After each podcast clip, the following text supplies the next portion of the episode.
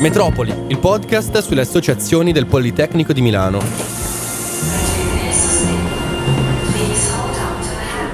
Bentornati su Metropoli, io sono Davide, oggi c'è con me Ludo in regia come sempre e abbiamo i ragazzi di Nactus, Gabriele e Alessia. Tutto bene ragazzi?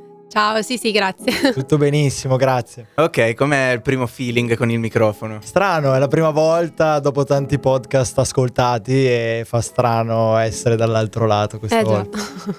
Partiamo subito, come ben sapete, perché mi avete detto che avete ascoltato un pochettino di Metropoli, eh, ad ogni fermata abbiamo un'associazione. Oggi abbiamo Enactus. Quando uno scende nella fermata Enactus, che cosa trova? Allora, diciamo che chi entra in Actus Polimi trova in realtà un'associazione in cui lavoriamo a eh, progetti imprenditoriali legati all'ambito della sostenibilità. Ok, ok. Tema molto caldo, so- soprattutto negli ultimi Mhm. anni. Ok, vogliamo parlare subito dei progetti e poi dei, degli eventi che organizzate? Va bene? Dai. Perché, cioè, io li conosco già perché ho un amico dentro, dentro The Nactus e quindi sono già un po' dentro, però sono dei progetti fighi, ve lo assicuro, quindi ascoltateli. Da, da cosa partiamo? Andiamo noi. Mhm. Allora, mm, uno dei due progetti, il primo, diciamo quello con cui Enactus Polimi è nato, si chiama She Matters Ok. ed è un progetto imprenditoriale che si basa sul sostegno che si vuole dare a delle realtà africane eh, permettendo, di- permettendo loro di avere un impatto maggiore da un punto di vista economico grazie al nostro aiuto e al nostro collegamento con il mercato europeo. Quello che facciamo noi in questo momento con il nostro primo partner, che è una piccola comunità in Ghana, è quello di comprare loro il burro di karité e appunto eh, permettere loro di rivenderlo all'interno dei mercati eh, europei che sono totalmente eh, trasparenti, sicuri e soprattutto molto più profittevoli dal loro lato eh, da un punto di vista economico. Il risultato concreto di questa collaborazione è che ormai da un anno abbondante abbiamo eh, trovato il modo anche di ehm, avere la nostra, ehm, la nostra confezione di burro brandizzata che si può trovare in oltre un centinaio di botteghe in giro per l'Italia eh, e che appunto certifica il lavoro che stiamo facendo con, eh, con questi nostri partner ai quali poi eh, cerchiamo di, di devolvere tutto, cioè devolviamo tutto il ricavato, oltre che appunto quello che è il, il centro del nostro progetto, ovvero quello di incrementando le vendite del loro burro, creare un impatto sociale, quindi più lavoro per la popolazione locale, più introiti e quindi uno stile di vita che aumenta sempre di più ehm, superando quella soglia di, di povertà estrema nella quale sono costretti a vivere. Ok, da, da quanto è partito questo progetto? Nel 2019, a inizio 2019. Ok, e quali mm, achievement, quali obiettivi siete riusciti a, a raggiungere? Allora, diciamo che eh, innanzitutto da un punto di vista numerico è nato dall'idea e dalla passione di, di cinque ragazzi eh, che avevano più appunto un'idea, un'utopia in mente più che una strada imprenditoriale.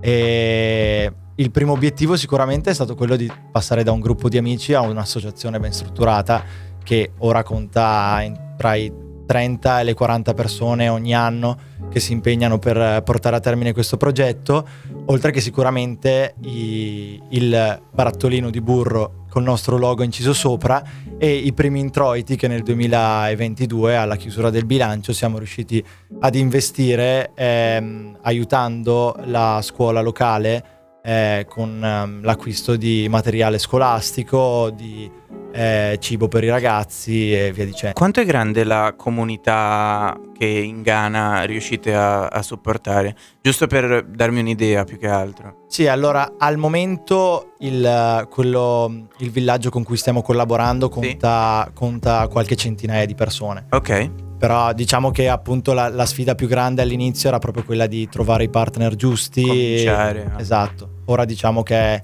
nella nostra idea facilmente scalabile. È, è, è, giusto il parallelismo con eh, il mercato ecosolidale, cioè a me viene in mente il primo prodotto che ti viene in mente con queste iniziative, il cioccolato, no?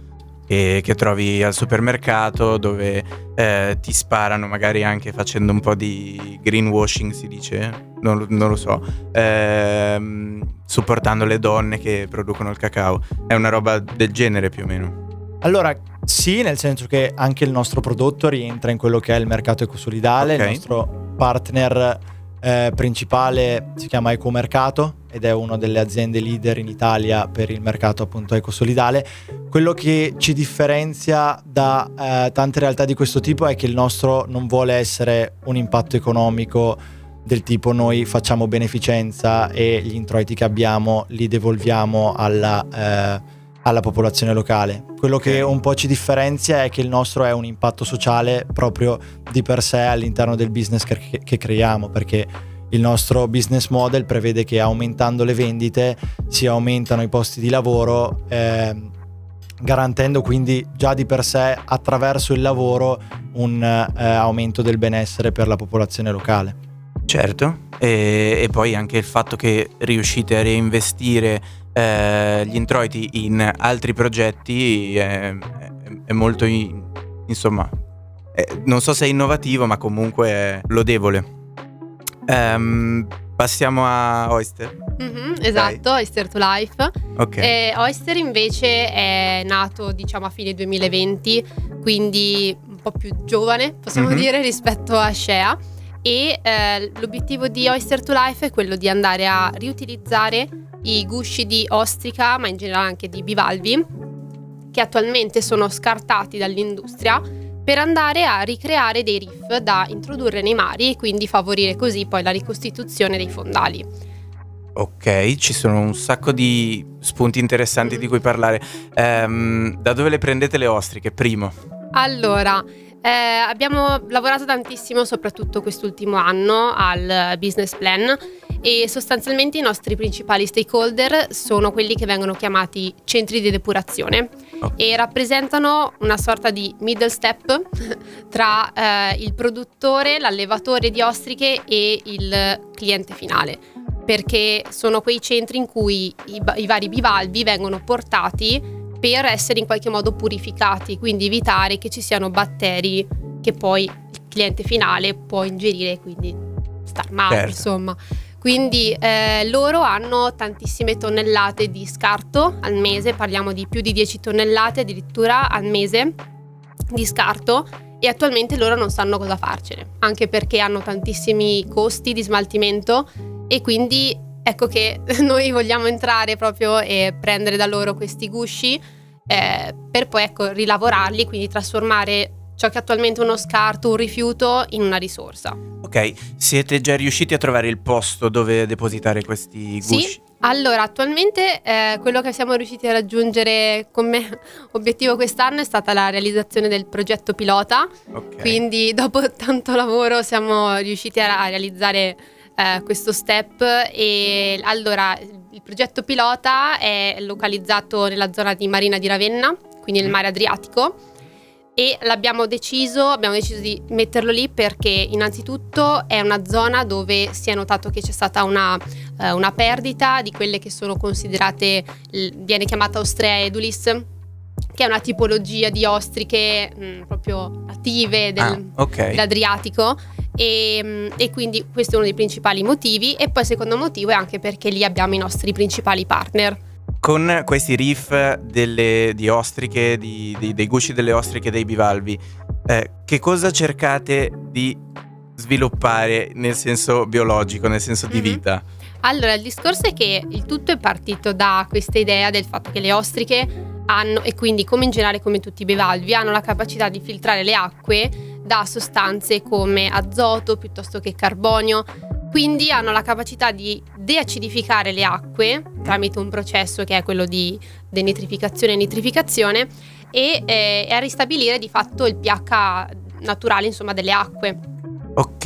E quindi eh, vai, vai, vai, e, continua. E quindi ecco che la nostra idea è quello di creare questi riff in modo tale che questi facciano da eh, base per nuove larve di ostriche che quindi possono così crescere e contribuire insomma con il loro processo naturale alla deacidificazione delle acque.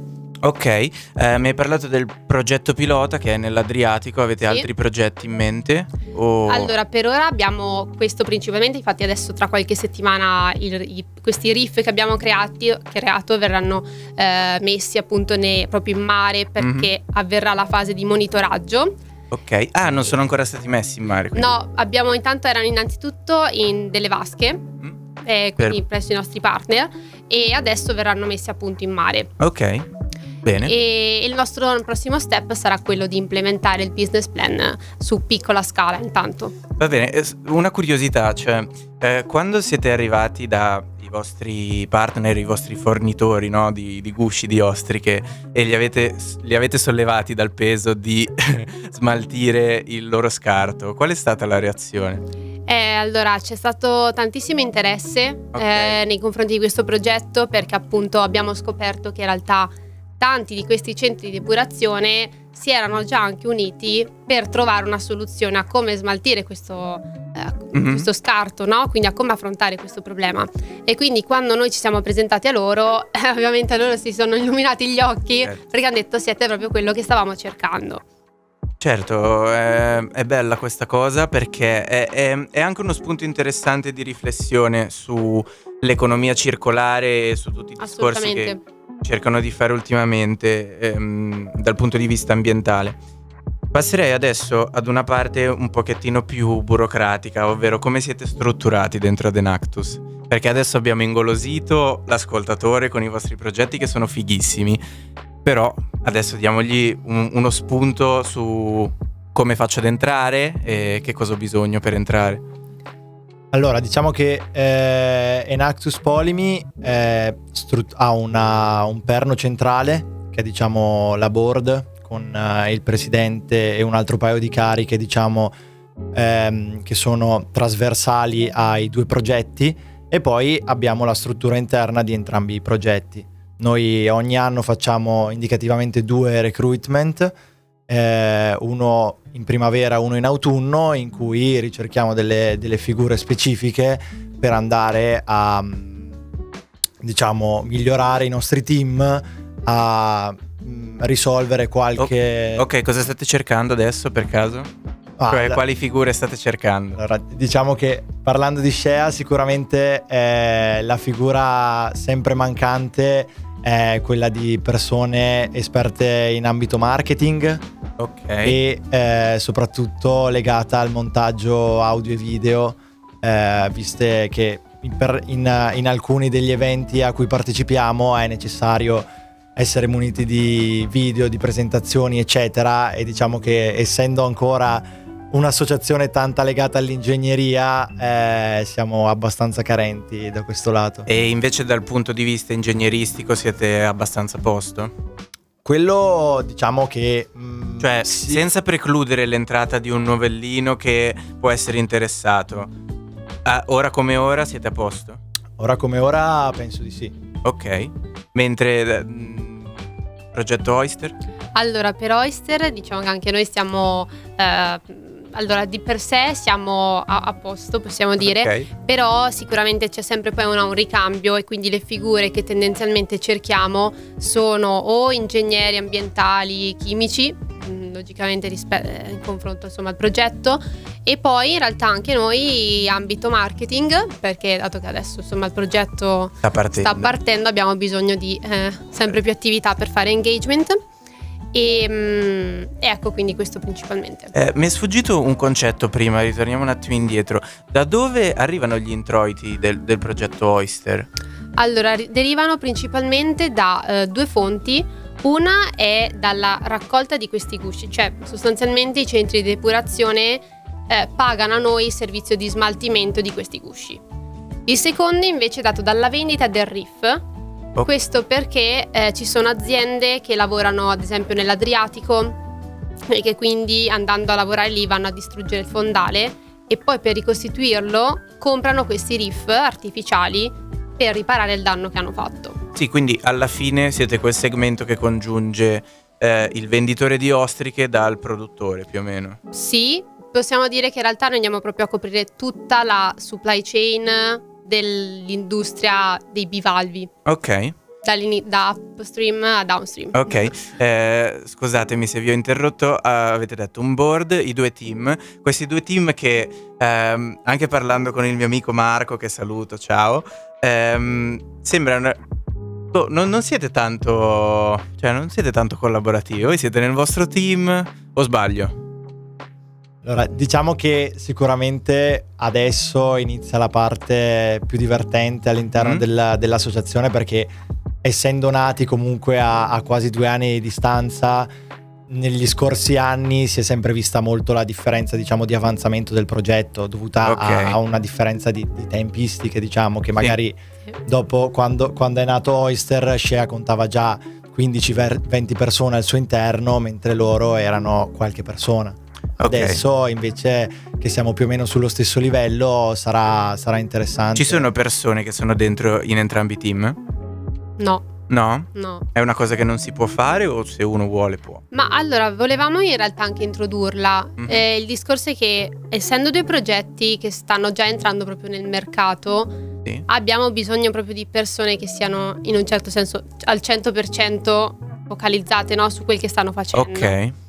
E quindi è questo no, che poi porta di fatto una persona a dire ma voglio stare più in un team piuttosto che nell'altro. Detto ciò, quindi ok, siamo in due team, però è anche vero che poi ci sono dei team trasversali, tipo il team comunicazione che si occupa appunto di gestire tutta la parte dei social di Enactus Polimi, delle varie grafiche, di quando dobbiamo fare le presentazioni, perché del resto è vero, siamo due team che lavorano su due ambiti completamente diversi, ma facciamo pur sempre parte di una stessa associazione.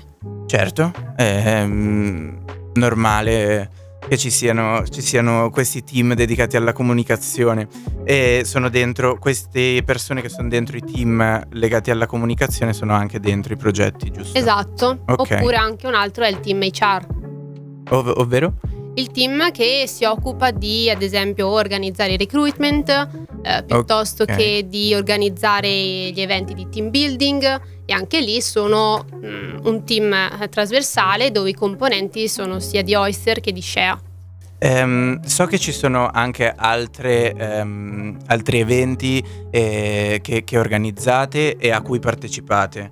Volete parlarmene? Cioè, parlando sempre con il mio amico Marco, eh, mi ha parlato della competizione di Enactus, che non è una- un'associazione che c'è soltanto al Politecnico, ma c'è anche in, in altre università in Italia, c'è anche in altre università in Europa. E c'è una competizione tra tutti gli Enactus, giusto? Mhm. Sì, allora diciamo che eh, Enactus di per sé è un network di associazioni universitarie sempre, che ha appunto il, il proprio centro nell'imprenditoria sostenibile. Eh, vi è appunto una competizione inizialmente nazionale Ok. che eh, avviene ogni anno, la National Competition, il vincitore della quale poi ha l'opportunità di partecipare alla competizione internazionale che si, si tiene ogni anno in, in autunno in una, in una città, in uno stato diverso ogni anno, eh, andando a gareggiare contro i vincitori delle rispettive competizioni nazionali di tutti gli stati appartenenti a, a Enactus, che eh, in questo momento sono una trentina se non sbaglio eh, se non ricordo male, Ok. quindi è una competizione finale fighissima con un sacco di, di ospiti, un sacco di... Chi sono i vostri ri- acerrimi rivali in Italia? Udine. No, se- se- Eh, direi Udine? di sì, dai, Udine. Poi... Sono bravi da- a- ad Udine. Sì, sì, sono già due anni che arrivano, cioè ci contendiamo un po' al posto. Ok, Esatto. quest'anno come è andata? Bene, abbiamo vinto. Ok, dai. Salutiamo i nostri amici di Udine. Ehm, sapete già dove sarà il, ehm, l'internazionale? Sì, a Utrecht Ah, ad ottobre. ok. Parliamo invece di come siete entrati in Enactus, della vostra esperienza dentro Enactus. Quando siete entrati e adesso che posizione... Allora, io sono entrato ad ottobre del 2021, Ok. avevo appena iniziato il secondo anno di triennale e ho conosciuto Enactus eh, in realtà abbastanza casualmente sui social.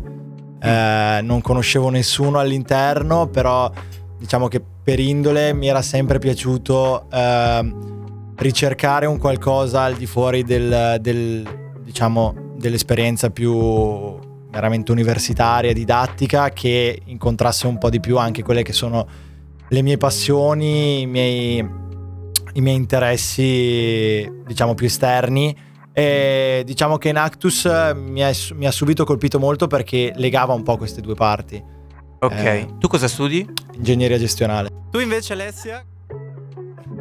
Allora, io sono entrata a marzo 2021 quando ero al mio secondo anno di triennale e anch'io sono entrata in realtà mh, durante, cioè avevo visto una presentazione durante una lezione e mi aveva subito colpito questa cosa eh, di, eh, diciamo, Shea aveva appena vinto la National, ce l'avevano presentata così e poi Oyster era appena nato come progetto e quindi mi aveva subito colpito insomma questa idea di poter realizzare questi progetti che potessero avere un, un impatto positivo sia ambientale che sociale. Ok, e ehm, al momento voi siete dentro nel direttivo o fate parte soltanto dei team ehm, del board? Sì, Cioè, esatto. Diciamo che Eh. siamo i due rappresentanti all'interno del- della board dei rispettivi progetti. Ah, ok, quindi abbiamo due, due pezzi da 90. Ok, ehm, una cosa che voglio fare così perché magari viene bene, eh, fatemi una pubblicità per Enactus ad uno che non la conosce e potrebbe voler entrare. No, diciamo che è, è figo eh, pensare che Nactus sia un po' la, la risposta a tutti quelli che dicono che a Milano si pensa solo ai soldi, gli ingegneri pensano solo ad arricchirsi, invece in Enactus eh, è la nostra oasi in cui veramente si può fare tanto del bene, vedere che nel mondo ci sono tante cose da fare per migliorarlo ed è una possibilità tra studenti, divertendosi, di, di provare questa esperienza. Bella, mi è piaciuta, dai. Anche se l'hai inventata adesso mi è piaciuta.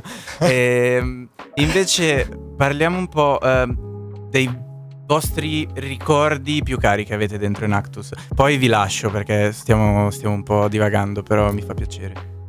Allora, aspetta che ci devo Cioè, ehm, l'esperienza che proprio hai detto, oh, che figo che sono dentro Enactus. eh, Roba Allora, lì." sicuramente quando siamo riusciti, eh, parlo per Oyster, quando siamo riusciti a realizzare il progetto pilota, Ok, perché comunque siamo partiti che, col fatto che è un progetto che va a trattare rifiuti, sembrava veramente difficile riuscire già solo a realizzare questo passo no?